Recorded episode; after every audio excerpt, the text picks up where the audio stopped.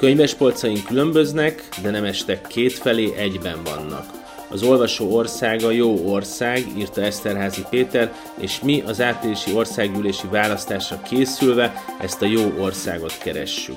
A jövőnket érintő kérdések és kihívások a könyvek segítségével megismerhetők. Ez az olvasók országa. Szétveri a demokráciát a rengeteg like, komment és emoji? Hogyan befolyásolja a közösségi média a választásokat? Van élet a véleménybuborékunkon túl? Pető Péterrel, a 24.hu főszerkesztőjével, a Leshatáron és a Halálka írójával beszélgetünk Gyilkos Lájkok című könyvéről, amelyben a Facebookról, a fake newsról és a média szerkezetének változásáról írt. Szia, köszöntelek itt a beszélgetésben. Szia, nagy szeretettel köszöntök én is mindenkit. Miért vállalkoztál a Gyilkos Lájkok megírására? Mert ezt csak azért kérdezem, mert azt tudom, hogy minden újságírót foglalkoztat az, hogy a technológia az hogyan zajlik, mert ez visszahat az újságírásra is, de tehát egy ilyen tanulmánykötetet írtál.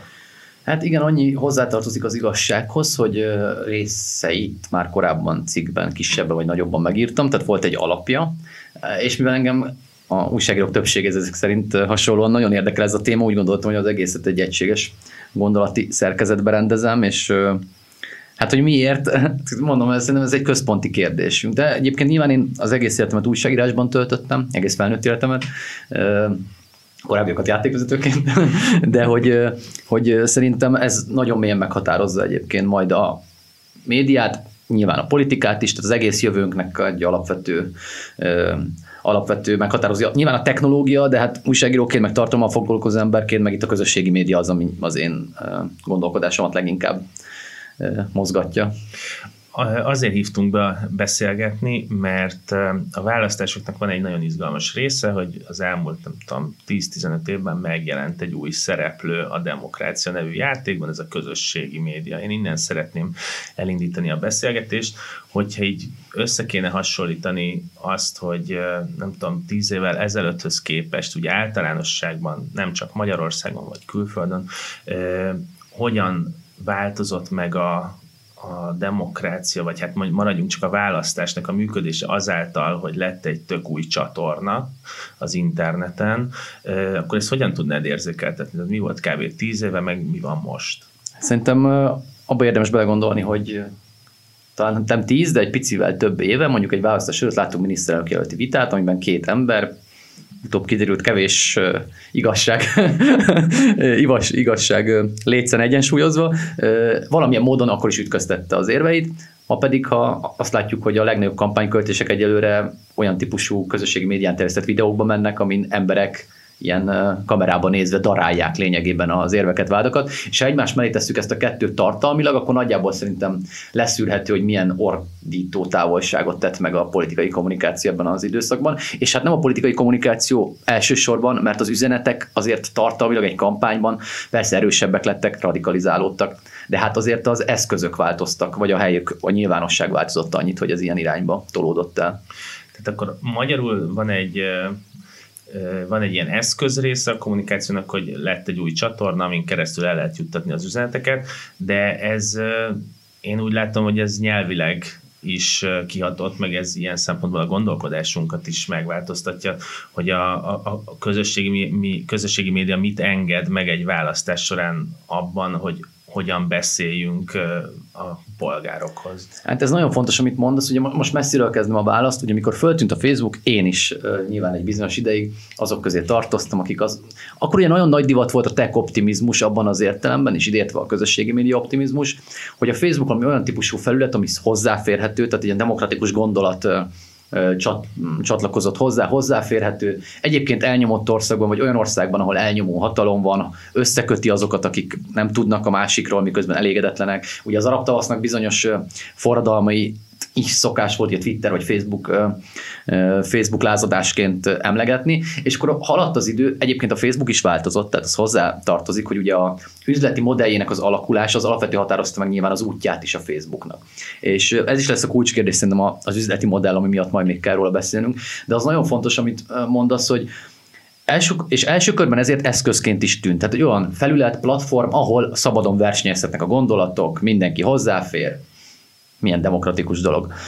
És innen jutottunk odáig, hogy valóban nyelvet, gondolkodást, választói lehetőségeket, a manipuláció új formáit teremti meg, tehát ez egy nagyon gyors út volt ahhoz képest, hogy milyen fiatal a Facebook, de ha belegondolunk, irtóztató hatása van ma a világra, és tehát a nyelvünktől kezdve, ha ezt végignézzük, akkor azt jelenti, hogy az egész társadalmat formálja valamilyen módon, és bár sokáig a hanyatlás elméletek nagy ellensége voltam, de én nem tudok olyan jó eseményeket, vagy jó következményeket most már társítani ahhoz, amit látunk.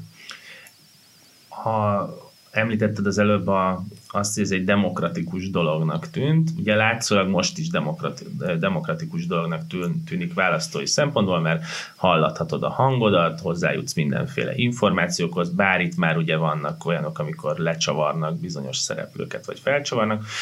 A politika részéről pedig mégiscsak egy kapitalista, kicsit demokrácia ellenes logika van abból a szempontból, hogy akinek több pénze van, meg aki ilyen értelemben a jobb munkaerőt meg tudja vásárolni, hogy az algoritmust jobban pörgesse, annak sokkal nagyobb előnye van. Tehát 20 évvel ezelőtt mondjuk azon ment a verseny, hogy kinek van több óriás plakátja, meg 1 per 1 hirdetése a Népszabadságban.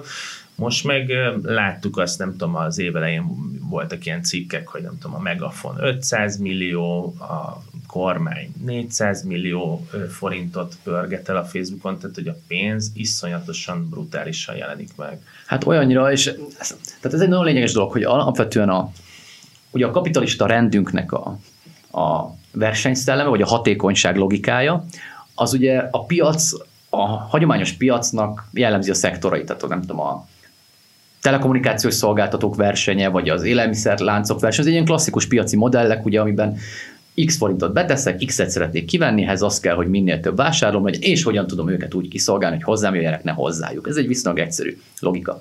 Ugye a média, mint a demokratikus államrendnek a része, mindig valamilyen középutas volt, hogy van egy ellentartása a tiszta piaci logikával szemben, hiszen ha csak tiszta piaci logika alapján működne, tehát mondjuk a tömegkultúra összes szempontját érvényesíteni, akkor valószínűleg föl tudjuk sorolni azt a címet, ami a leginkább legtöbben kattintanának rá. Nyilván benne kéne az a miniszterelnök nevének lenni, valamilyen erotikára utaló jelzőnek, és még nem tudom, éppen mondjuk a Kulcsár Edina Csuti házaspár egyik tagjának jelenleg, hogy nem tudom, még jelenleg házaspár, elnézést, ha már túl vagyunk ezen. Tehát, és akkor valójában kijönne az, amit a legtöbben kattintanak. De hát a médiának és a működésének vannak olyan normarendszere, amely túlmutat a klasszikus piaci szabályozó eszközökön, tehát vannak normáink, hogy nem írunk olyasmit, ami nem igaz a címbe, ezért nem ez lesz a cím. És van egy ilyen ellentartása. És a Facebook abban változtatja meg ezt a hagyományos média logikát, hogy onnan szorítja egyébként egy ponton, hogy föladja lényegében ezt a... Tehát nem viselkedik médiumként. Ami ugye azért érdekes, mert a rajta megjelenő tartalmak jelentős részét ugye valamilyen típusú tartalomkészítők állítják elő, tehát pénzt fektetnek bele, dolgoznak vele, ezzel szemben csak pénzügyi logikát érvényesít, és ez még nem elégséges, hogy csak ki szeretné venni a profitot, hanem ennek érdekében hajlandó valóságunkat is marketing alapra helyezni, tehát magyarul, ha téged nem érdekel valami, nem jelenti meg az üzenőfaladon, és minél inkább próbálja az róla gyűjtött adatokkal úgy optimalizálni, hogy azok jelenjenek meg, amik téged leginkább érdekelnek, tehát a valóság egy részét kizárja a te Facebook valóságodból, amire lehet mondani, hogy ki kell menni az utcára, és akkor nem Facebook vagy, de mindannyian tudjuk, hogy a realitás az, hogy nagyon sok időt töltenek az emberek ezeken a közösségi médiumokon, és ezt a logikát egyre erősebben érvényesíti, minek nyomán egy új nyomást jelent a hagyományos médiára, ami azt gondolt, hogy a Facebook egy felszabadító vagy partnere lesz a szabad nyilvánosságnak. Ehhez képest most szoktam mondani, tehát a sarki újságárus az demokratikusabb hely, mint a Facebook, mert ott szabadon megjelenhetnek legalább a újságok egymás mellett, és ott választhatok, hogy melyiket veszem meg. A Facebook ezt a lehetőséget sem adja meg, hiszen ő szabja rám, hogy az algoritmus megszabja, hogy mit látok az üzenőfalamon.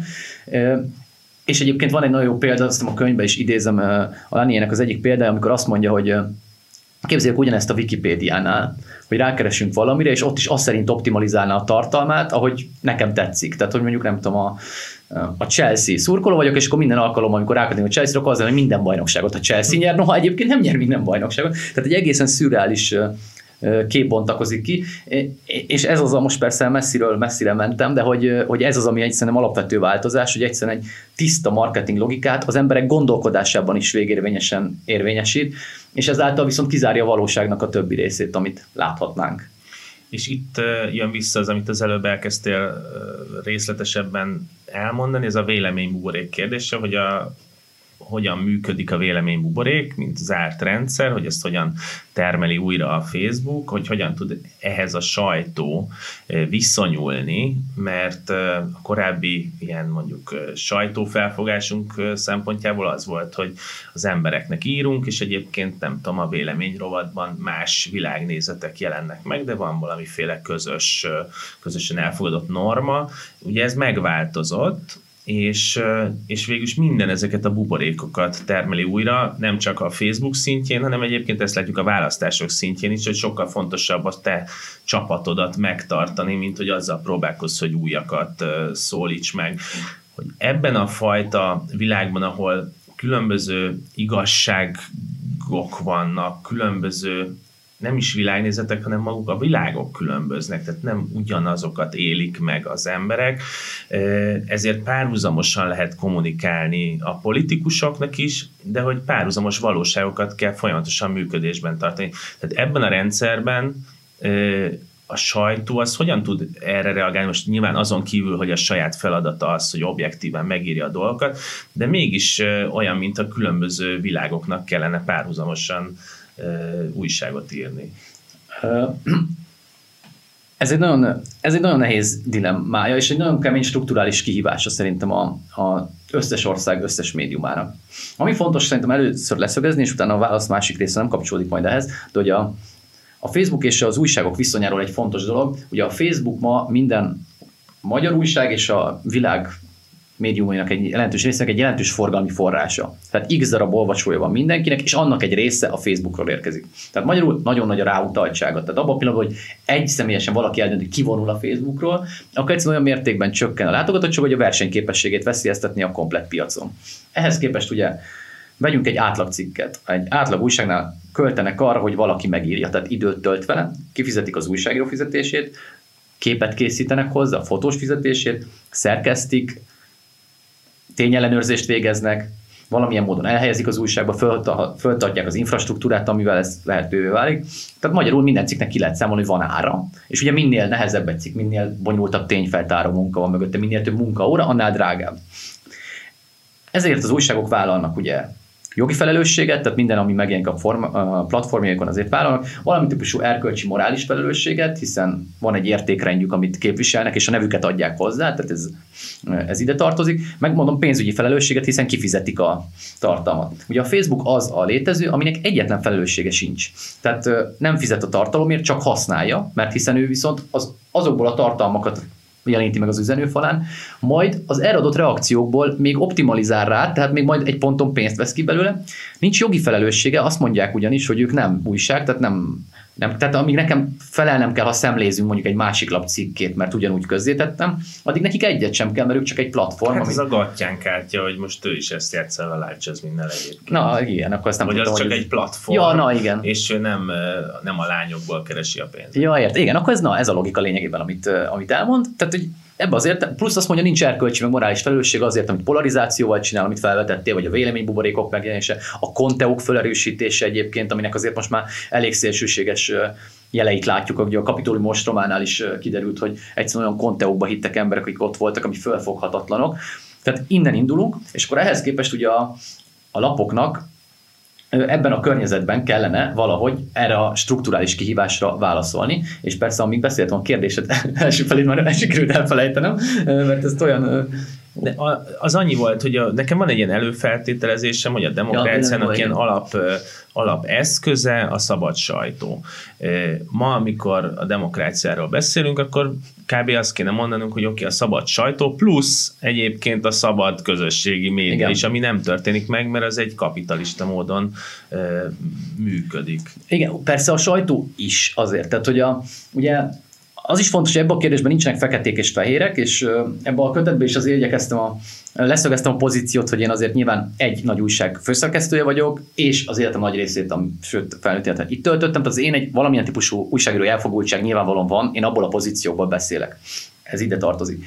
Nyilván a mi üzleti modellünk is valójában hasonlít a Facebookhoz, hiszen a mi tartalmunkért sem fizetnek a közvetlenül, vagy nem minden tartalmunkért, mert a Sport 24-et ajánlom mindenkinek, ami egy fizető sportújság, de hogy a 24.hu-ért nem kell fizetni, ahogy a nagy hírportálok többsége egyébként nem a klasszikus előfizetői rendszerben működik, vannak fizetős tartalmai, de nem arról van szó, mint a klasszikus modell, amikor bemegyek az újságoshoz, beteszem a pénzt és megkapom a tartalmat. Tehát magyarul az üzleti modellünk hasonlít a Facebookhoz, és akkor itt jön az a ezért mondom, hogy nem fekete meg fehér, mert itt is hirdetési bevétel van, nyilván miért lehetnek hirdetések, miért fizetnek a hirdetők, mert sok olvasó van, aki megnézi ezeket a hirdetéseket. Ez a modell. És nyilván ettől sok eltérő modell van még, de ez egy meghatározó üzleti modell azért általában. Innen indulunk, de amit mondtam az előbb is, az nagyon fontos, hogy itt vannak azok az ellentartások, amit maga az újságírás rend, maga a demokráciáról szóló tudásunk. Tehát az, hogy vannak ellentartások. Tehát például nem jelenhet meg olyan anyagjelzés nélkül, amit valamilyen hirdető finanszíroz. Ezért vannak PR cikk. Akkor nem tudom. Ki van írva, hogy hirdetés? Azért van ott kiírva, hogy hirdetés, hogy tisztában legyél azzal, hogy az nem a szerkesztőségi tartalomhoz kapcsolódik. Ezzel nekem nagyon sok médiakritikai vitám van, egyébként a szövegben is sokat írok ezzel, hogy ez egy nagyon veszélyes rész, és nagyon sok dilemmája van például a PR cikkekhez hasonló tartalmaknak, mert nem biztos, hogy mindenkinek elégséges tőkéje, vagy fölismerje azt, hogy mi különbözteti meg a hírtartalmat egy valamilyen hirdető támogatásával készült tartalomról. De ettől még egy ilyen nagyon erős ellentartás van a szerkesztőségben az egyes médiumok részéről, hogy tisztán tartsa a tartalmát, és minden nap azért küzd, hogy a leginkább tiszta tartalmat nyújthassa az olvasóknak, és ne befolyásolhassa a szerkesztőségen kívüli akarat. Legyen az politikai akarat, legyen az gazdasági akarat, legyen egyéb lobby. Tehát, és ez az ellentartás az, amit a Facebook lényegében kivesz a rendszerből, mert ugye neki nincsenek morális vagy erkölcsi korlátai.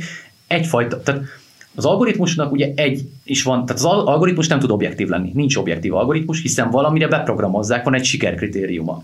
Ebben az üzleti modellben a Facebook sikerkritériuma az, hogy hogyan tud hirdetéseket pontosabban targetálni, és ezáltal pénzt behozni a rendszerbe. Ezért mi az elsődleges? Az, hogy behúzza a pénzt, minél pontosabban célozzon meg téged. Ha viszont ez, akkor nyilvánvalóan nincs semmilyen más forma, tartalom, akármi, amire ő sikerkritériumként tudna optimalizálni. Ennek nyilván ugye egy nagyon tisztán pénzügyi logika érvényesül. Nincs olyan médium a vezető hírszájtok vagy újságok között Magyarországon, ami tisztán pénzlogikán működnek. Egyszerűen azért, mert akkor nem újságírás.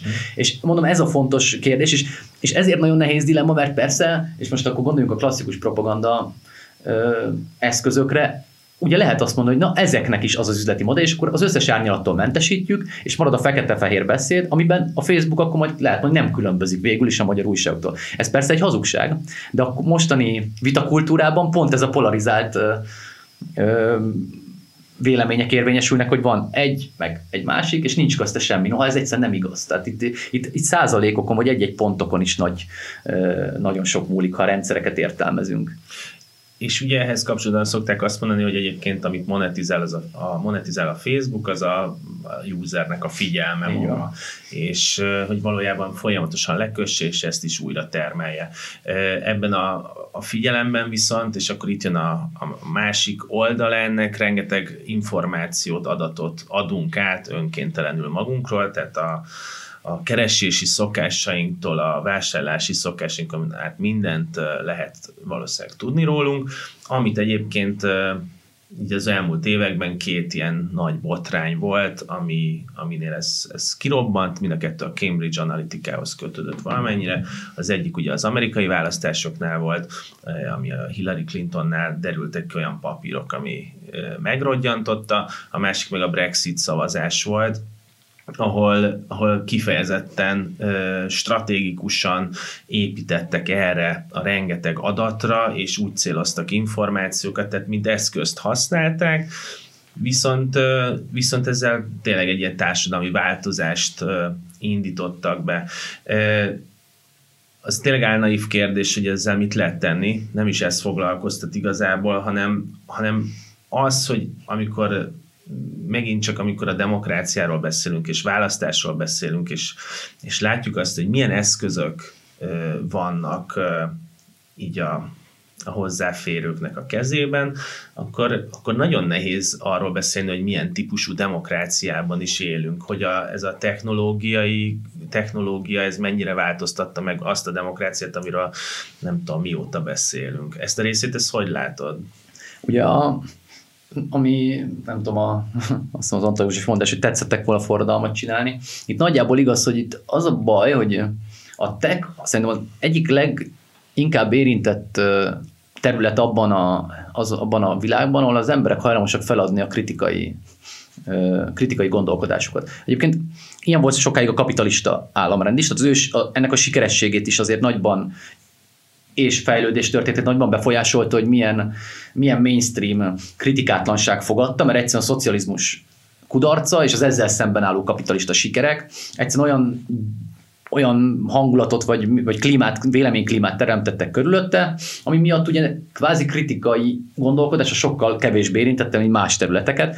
Ez egy kicsit a tech optimizmus is ide tartozik szerintem, tehát mikor megjelenik, ugye egyszerűen a történelmi példákból kiindulva ugyanúgy elkezdték, hogy könnyebbé teszi az emberek életét, munkafolyamatait, nem tudom, és sorolhatnánk, és senki nem gondolkozom, mi van, ha elveszi az emberek munkáját, mi van, ha ez történik. És ugyanezt történt ugye a Facebooknál is, mi van, ha megváltoztatja az emberek gondolkodását, valami olyasmi, amire nincs emberi akarat, tehát valójában alig ha van már olyan Facebook alkalmazott vagy vezető, mint Mark Zuckerberg, aki pontosan tudja, hogy a rendszer egészen hogyan működik.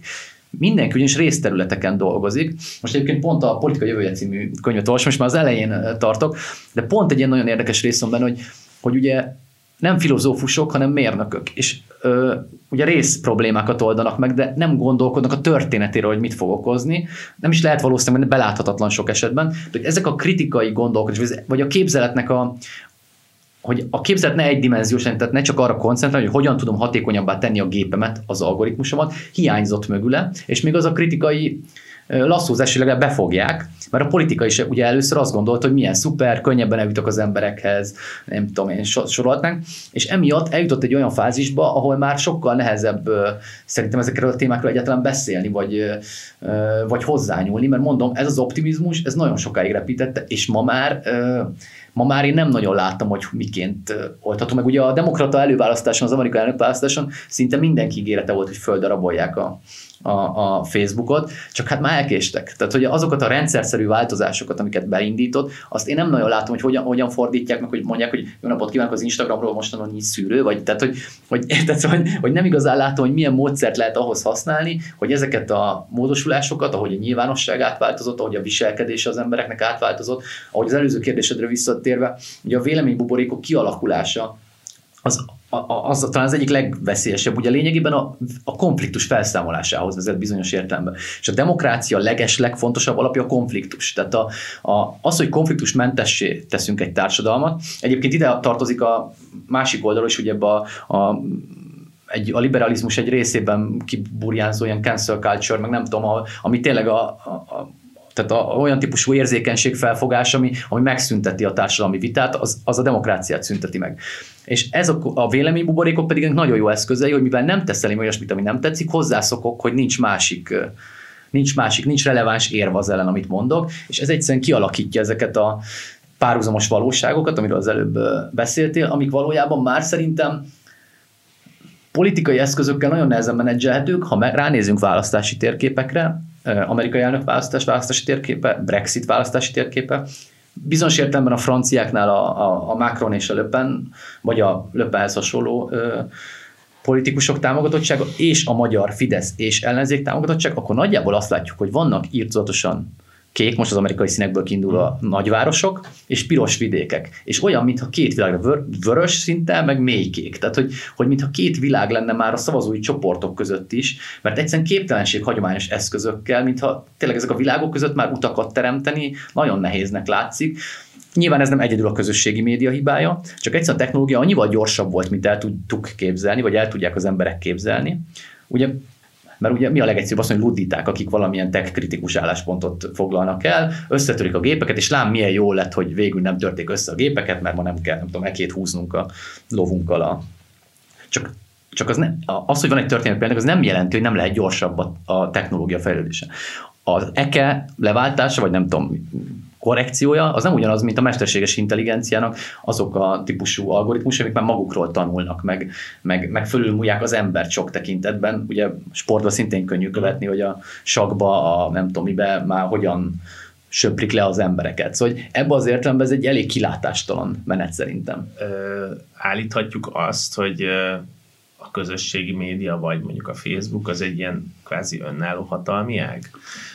Most olyan értelemben általánosan értve ezt, hogy ugye van a politika, ami meghatározza az életünket, és akkor azt mondjuk, nem tudom, a sajtó felügyeli. Van a gazdaság, annak megvannak a saját ilyen felügyeleti szervei, de felnőtt egy ilyen, először egy ilyen érdekes internetes játéknak tűnő dolog, ami valójában tényleg befolyásol mindent körülöttünk, és egyszerre marad meg ebben a én csak platform vagyok játékban, miközben mindent ilyen mátrix-szerűen beterít. Tehát, hogy kell gondolkodnunk szerinted ezekről? Hát olyannyira, hogy szinte könyvben idézett példa, hogy Myanmarban konkrét egy jelentés szintű konkrét népírtáshoz használták eszközként, remélem nem rossz országot mondtam, akkor korrigálunk, mert hogy ott a kvázi startlapja a telefonoknak a Facebook, és azon keresztül sikerült elérni az emberek tudatát azzal a történettel, amit az elnyomott kisebbségről mesélt a hatalom. Tehát, hogy konkrét eszköze volt ilyen típusú leszámolásoknak, de minden más helyzetben is igaz, ez ne felejtsük el, Mark Zuckerberg egyszer csak úgy döntött, hogy saját legfelsőbb bíróságot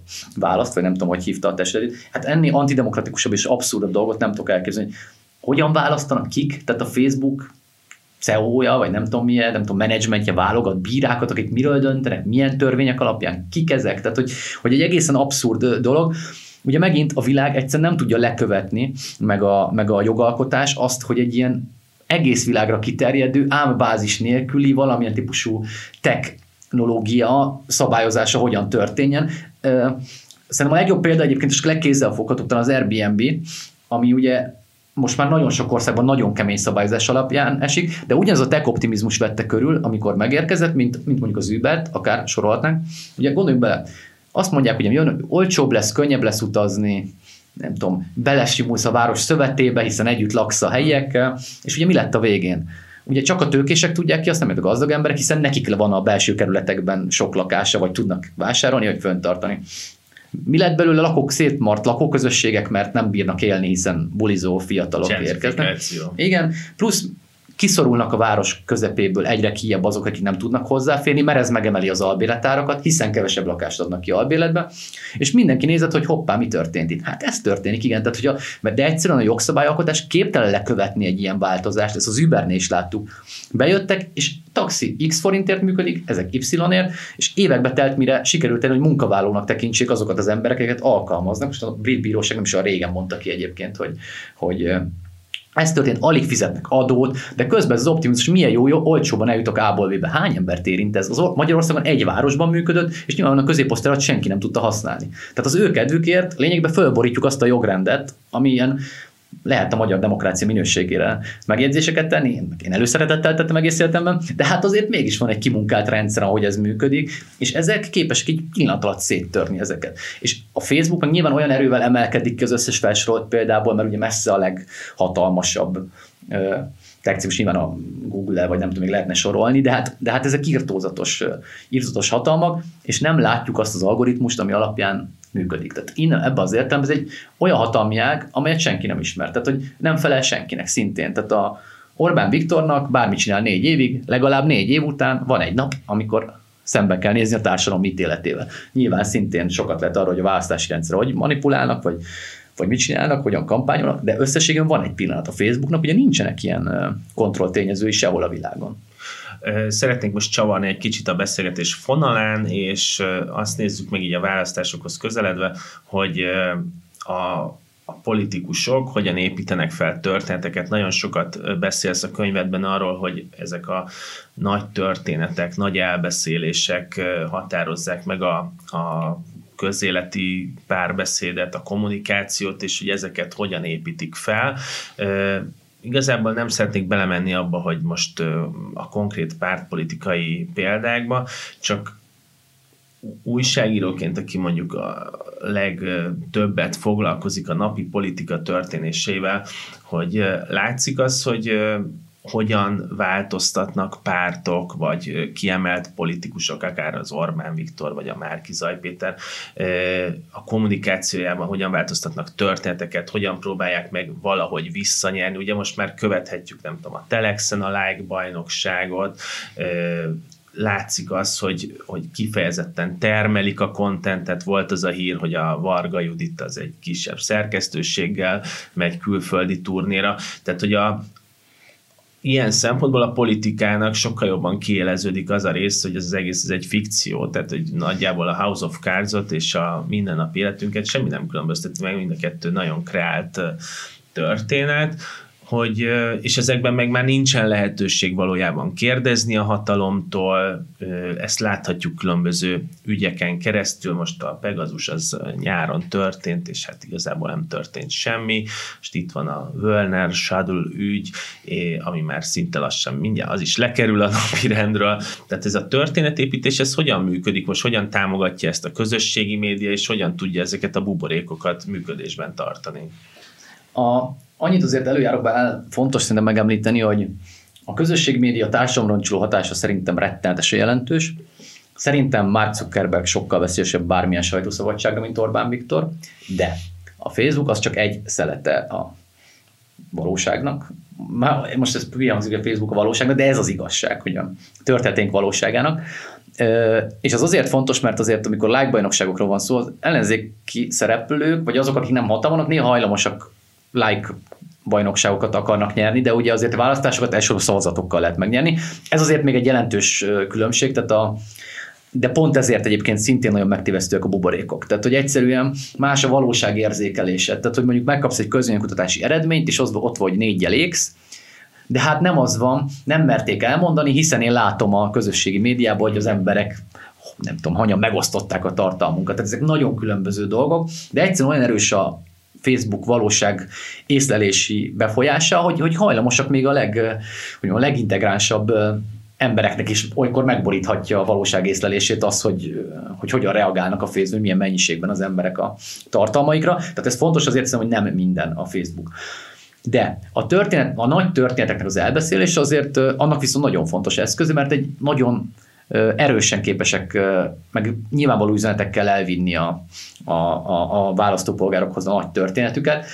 És a nagy történetet, nem mondod, hogy ne nevekkel beszélünk, de mivel igazából Orbán Viktoron a legkönnyebb megérteni, tehát azért az ő történet, ez a hajrá magyarok, hajrá Magyarországtól nagyrészt követhető. És ez az ő nagy története az, ugye most látjuk a mostaninál is, hogy megvédi Magyarországot a ráleselkedő külső veszélyektől, miközben a magyar családokkal köszönhetően a hagyományos konzervatív értékek mentén, amennyire ez lehetséges, ám a saját történetük szerint, ám a többiek elfogadásával érvényesít egy olyan jövőt, amiről minden magyar felemelkedését szolgálja. Ez egy nagy történet, ebben nagyon integránsan beleilleszkedik a kerítés, mint szimbólum, a családtámogatási rendszer, mint szimbólum, és ezek az emberek fejében valamilyen módon összeállnak egy nagy elbeszélési, ami arról szól, hogy és nagyon jól illeszkedik a magyar történelemnek a klasszikus toposzaihoz, hiszen külső erők áldozataival szemben véd meg minket, ugye most, hogy az Brüsszel vagy más, aki támad minket, azt ő mindig megvéd, és emellett megépíti azt a történetet, amíg arról szól, hogy milyen formában képzeli el a családot. És ennek valójában ez egy nagyon egyszerű történet szerintem, tehát hogy Magyarország előre megy, nem hátra. Ez lényegében a mondat leírja az ő nagy történetét, és ennek vannak ezek az elemei. És ezzel szemben ugye nagyon nehéz ellentörténetet állítani, hiszen nem mondhatod, hogy Magyarország hátra megy, nem előre. Felfelé. Vagy mármint, hogy igen, az egyébként sok felfelé, az legalább valamilyen változás mond, csak amögé ugye nagy történet hiányzik, vagy egyről én nem látom hasonlóan elmesélve. De és hogy ennek a nagy történet ugye egybe senki nem meséli el, tehát nem arról van szó, hogy Orbán Viktor leül este a kandallóra, és azt mondja Magyarországon, hogy jó estét kívánok, elmesélem a nagy történetünket, hanem ez ugye kirajzolódik az intézkedésében, amik integránsan beleilleszkednek ebbe, és a közösségi média ugye azért különbözteti meg sok tekintetben a korábbiaktól, mert ennek az egyes elemeit rettenetesen gyakran lehet eljuttatni a a szavazópolgárokhoz, olykor akár akaratuk ellenére is. Én bocsánat, hogy közbevágok, de hogy nem csak az, hogy eljuttatni, hanem valójában sokkal könnyebb napi szinten építeni azt a töltetet. Nem csak az van, hogy Ingújban megjelenik a bulvárlapban, meg nyakkendőben a híradóban, meg a foci meccsen feltűrt Ingújban, hanem napi szinten a disznóvágástól a Ruzsa Magdi köszöntéséig egy csomó olyan dolog belefér, ami mindezt a nagy történetet építi. És ez ilyen szempontból szerintem sokkal több, mert valójában ismerünk egy Orbán Viktort, akiről egy csomó mindent tudunk, úgyhogy soha az életben nem találkoztunk vele. És kiveszi ugye, és ez a Facebook radikális újdonsága szintén, hogy kiveszi a történetekre váló kényelmetlenségeket, hogy például kiderül, hogy nem igaz. Kiderül, hogy nem tudom, valamelyik eleme inkonzisztens a másikkal, azáltal, hogy ez egy nyílegyenes kommunikáció, nincsenek közben olyan hullámtörő gátak, mint a média, vagy nem tudom, biztos lenni, nem tudom, egy nagy gyűlés, ahol többféle ember van, vagy a vita, mint politikus vita, mint létező. Tehát minden olyasmi, ami valamilyen típusú, a régi értelemben kockázat volt a politikus szemre, tehát felkészültebbnek kellett mennie, árnyaltabb üzenetet kellett megfogalmaznia, érvelnie kellett. Ugye ezek az értelemben ki vannak véve a rendszerből, amennyire lehet, és nyílegyenes kommunikáció zajlik a politikus és felhasználók között, szavazópolgár között, és ugye ez egy nagy könnyebbség ezekben, hiszen nem téríti le őket a másik beszüremkedő valóság. Tehát ezért maradnak párhuzamos valóságok, mert ebben a valóság, ha csak Orbán Viktor, ha csak Gyurcsány Ferenc, ha csak Márki-Zay Péter Facebook oldalát nézzük, akkor egészen eltérő országok jönnek szembe. És jó részt azt nézik az emberek, hiszen a Facebook algoritmus azért nagyjából koncentrál arra, hogy ennek megfelelően kapják a tartalmaikat, de nem véletlen egyébként, hogy mostanában látjuk, hogy például a fideszes influencerek is egyre többet bekommentelgetnek, és ugye azt földobja a Facebook akkor is azért, hogy olyan helyzet van, hogy lássák az ellenvéleményt, vagy oda vigyék a konfliktust esetleg a másik oldalra, mert hogy amúgy nem látnák. Tehát az eszköz kell hozzá, hogy oda bemenjenek a másik oldalra az ő ellentétes véleményükkel. Szóval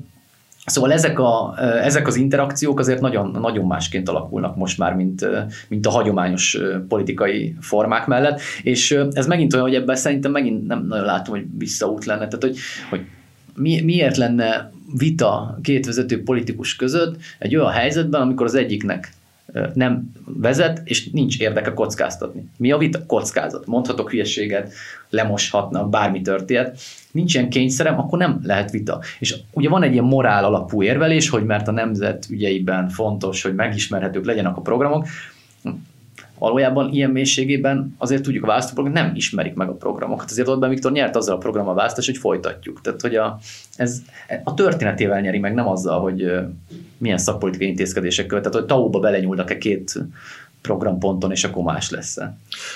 Egy utolsó kérdés blokkon van már csak, és ez arról szólna, hogy a könyvedben ugye végigveszed a klasszikus sajtónak a szerepét. Olyan értelemben, hogy a közösségi médiát, meg úgy egyáltalán a technológiát, azt a sajtó eszközének tekinted, és ebben a történetben, ami a sajtó története, nagyon érdekel engem az, hogy mit lehet várni a sajtótól. Tehát, hogy nagyon egyszerű, hogyha a sajtó elkezdi ellenőrizni a Facebookot, akkor lehet, hogy lecsavarják, folyamatosan itt most a véleménybuborékokról többet beszéltünk, és nem lehet, folyamatosan ellenőrizni kell a szokásosnál is jobban, hogy mi igaz, mi nem igaz, elképesztő kontauk vannak, tehát hogy a könyvedben is említett PizzaGate, ami ugye egy teljesen őrült történet, az is uralta a sajtónak, nem is a sajtónak egy részét, hanem emberek hittek ebben a történetben. Tehát a sajtónak mi lehet a következő időszakban a feladata, szerepe, mert tényleg a hatalmat nagyon nehéz megszólítani, egyre kevesebb a pénz, szóval bonyolult a helyzet. Igen, én azt mondom, a könyv is így szól, hogy alapvetően egy disztópia, mert rettenetesen kilátástanak látom a nagy rendszerek, meg a nagy változásoknak a kimenetelét, de alapvetően optimista vagyok mikrokörnyezetben, mert azért, ha Magyarországot is nézzük, akkor újságok képesek üzleti alapon, vagy valamilyen más típusú üzleti modellben értéket teremtő lapok működni, úgy, hogy közben számos hátrány éri őket, meg olyan közhatalmi döntések, amik nem arra születtek, hogy támogassák mondjuk hatalomellenőrző vagy más funkciókat, de hogy van egy ilyen jó része is a történetnek, hogy emberek nem adják föl. Tehát ez, és ez szerintem egy tök fontos dolog benne. Még egy apróság, amit lehet, hogy zárójeles, de nagyon fontos szerintem olvasói szempontból. Tehát, hogy az újságok mit tudnak tenni? Az újságok mindig annyit tudnak tenni, amennyiben segítik őket az olvasói. És amit nagyon fontos például, hogy a direkt olvasók száma, a direkt olvasókat legyen az bárki, aki valamilyen módon reggel bejön, tehát, és mindenki mondjuk beüti a 24.hu-nak a nevét reggel, vagy kinyitja az applikációt, azt hiszem ez az egyetlen megoldás a túlélésre. Most a viccet félrettem, hogy bármilyen újságot kezdünk, ha direkt látogatók vagyunk, tehát ha vesszük a fáradtságot, hogy az újságot olvassuk, ne pedig a Facebookról tájékozódjuk, ez egy nagyon radikális lépés. Ma még a legjobban teljesítő, eltekintetben legjobban teljesítő magyar újságok is látogatóik kevesebb, mint felét hozzák direktben. Tehát mindenki más, valamilyen forgalom, mi egyéb csatornában, Google, Facebook, startlap, sokat lehetne mondani. Ez azt jelenti, hogy csak címek versenyeznek. Ami egy nagyon nagy különbség a régi, ugye ez egy kontextus nélküli világ. Tehát a régi világban, például amikor Népszabadságnál dolgoztam, akkor egy ember megvette az újságot, és akkor megvette annak a szerkesztőségnek az akaratát, a világlátását, az erkölcsi, nem tudom, keretét, értékrendjét, eszméit, és akkor tudta, hogy valami azért van az első oldalon, mert szerinte, vagy annak a közösségnek a hite szerint az a legfontosabb, az van a többféle vélemény van benne, és ott ugye elfér a konfliktus is, hiszen te a szerkesztőség munkáját kifizetted, és nem fogod kidobni az újságot a 6. oldalon, ott van valami, ami nem tetszik. Ugye a Facebooknál az elé se kerül, ha az nem tetszik, vagy nem érdekel az afrikai országok belső konfliktusai, akkor soha az életben nem olvasol róla. Lehet, hogy így se olvasod el, de legalább a szemed elé került, hiszen kifizetted. És ez egy nagy lépés lenne, ha minél többen legalább újsággal kezdenék a napot, mert ugye egyrészt a kritikai gondolkodásnak is ugye egy nagyon fontos rész, hogy nem egy cím alapján, nem egy benyomás alapján, nem egy Facebook akármi alapján kezdesz, hanem döntesz abban. Te döntesz. Tehát nem az algoritmus dönt, hanem te döntesz. Ez nagyon fontos alapvető döntés. És az újságok szerepe meg innen a túloldalról, hát nyilván az meg ugyanaz. Tehát szerintem az újságok szerepe ugyanaz, mint régen egyébként. Tehát informáljanak, hatalmat ellenőrizzék, szórakoztassanak. Tehát, és minél több olvasó elégedett legyen azzal a tartalom, amit kínálnak. És ebben a modellben pedig a saját erkölcsi mércéjüket érvényesítsék, és nagyon fontos az a függetlenség és objektivitás, és ennek a kettő fogalomnak a megőrzése. Ezt ugye szeretik a magyar nyilvánosságban ugye független objektívként elviccelni. Ez van két kulcsfogalma, és rosszul is használja a félvilág egyébként, főleg az objektivitás. Tehát olyan típusú objektivitás nem létezik, amiről beszélnek, egyébként még amerikai médiumok is, hogy objektív egy cikk. Nem tud objektív lenni abban az értelemben, hogy én kiválasztom, mi van a címlapon, tehát van benne egy emberi döntés. Én a halottak számát szoktam példaként hozni, ha ez lapján döntek, a Charlie Hebdo sose lenne újság címlapján, hiszen egy iraki átlagos hétköznap abban az időben megelőzte volna. Tehát emberi döntések vannak. Éppen ezért nem az újság lesz objektív, hanem az eszközrendszerünk az objektív, ami azt jelenti, hogy ha elém kerül egy ügy Gyurcsány Ferenc és Orbán Viktor nevével, akkor ugyanazon a protokollon megy át, ugyanazokat a kérdéseket kapja, ugyanaz a szöveg, amikor megjelenik, És nyilván ez ilyen hideg laboratóriumi példa nyilván, de hogy erre törekszik minden értelemben az ember. Ugye ez nem tud létrejönni, ha az egyik oldalán nem kérdezzük meg mondjuk az érintettet, mert úgy tartja kedvünk. Tehát ugye ez része. A függetlenség pedig nyilván nem eszméktől vagy gondolatoktól való függetlenséget jelent, hiszen nyilván mindannyian gondolunk valamit a világról, elmondjuk, amit én mondok ebben a podcastban, az is nyilvánvalóan valamilyen eszméből, meggyőződésből fakadó álláspont. A függetlenség meg szerkesztőségünk kívüli akaratoktól való függetlenséget jelent. Tehát tulajdonos nem mondja meg, hogy mit csináljunk, politikai erő nem mondja meg, hogy mit írjunk bele a cikkbe, gazdasági erő nem mondja meg, hogy mivel foglalkozunk. Ez a védelme a szerkesztőségnek, és nekem tényleg meggyőződés, hogyha ezeknek a kettőnek a lehető leginkább szolgálja egy szerkesztőség, miközben a leginkább képes az olvasóit kiszolgálni, akkor fönn tud maradni, és ha fönn marad, akkor meg ezt a feladatot mindig el fogja végezni. Azt nyilván nem tudja sajtó ígérni, hogy meg tudja változtatni a világot, hogy képes a Facebook őrületet megakadályozni, ezek ugyanis politikai döntésektől kellene, hogy függjenek. Csak hát ezek azért nehéz politikai döntések, mert valójában a Facebook jellegi formája a legnagyobb szövetségese az összes autoritár rezsimnek és hasonló, bármilyen olyan hatalmi törekvésnek, amelynek célja az, hogy kiiktasson mindenféle, vagy minél több kontrollt kiiktasson, minél többet manipulálhasson, és minél kevésbé kelljen a tények és a a bármilyen típusú valóságokra reflektálnia. Tehát ebben az értelemben én azt hiszem, az újságok nem tudom mi ez küldetése, az valójában reménytelen, de hát annál kevesebben nem is szokás foglalkozni szerintem komoly embereknek. Köszönöm szépen, itt voltál, és ezt a disztópiát lefestetted nekünk. Mi is küzdünk tovább az olvasók figyelméért. Ez volt az Olvasók Országa választási mellékletünknek az első beszélgetése Pető Péterrel, akinek a Progress könyvek sorozatában jelent meg a Gyilkos Lájkok című könyve. Köszönöm szépen, hogy itt voltál velünk a stúdióban. Én köszönöm szépen a meghívást. És a kedves hallgatóknak is köszönöm a figyelmet, viszont hallásra.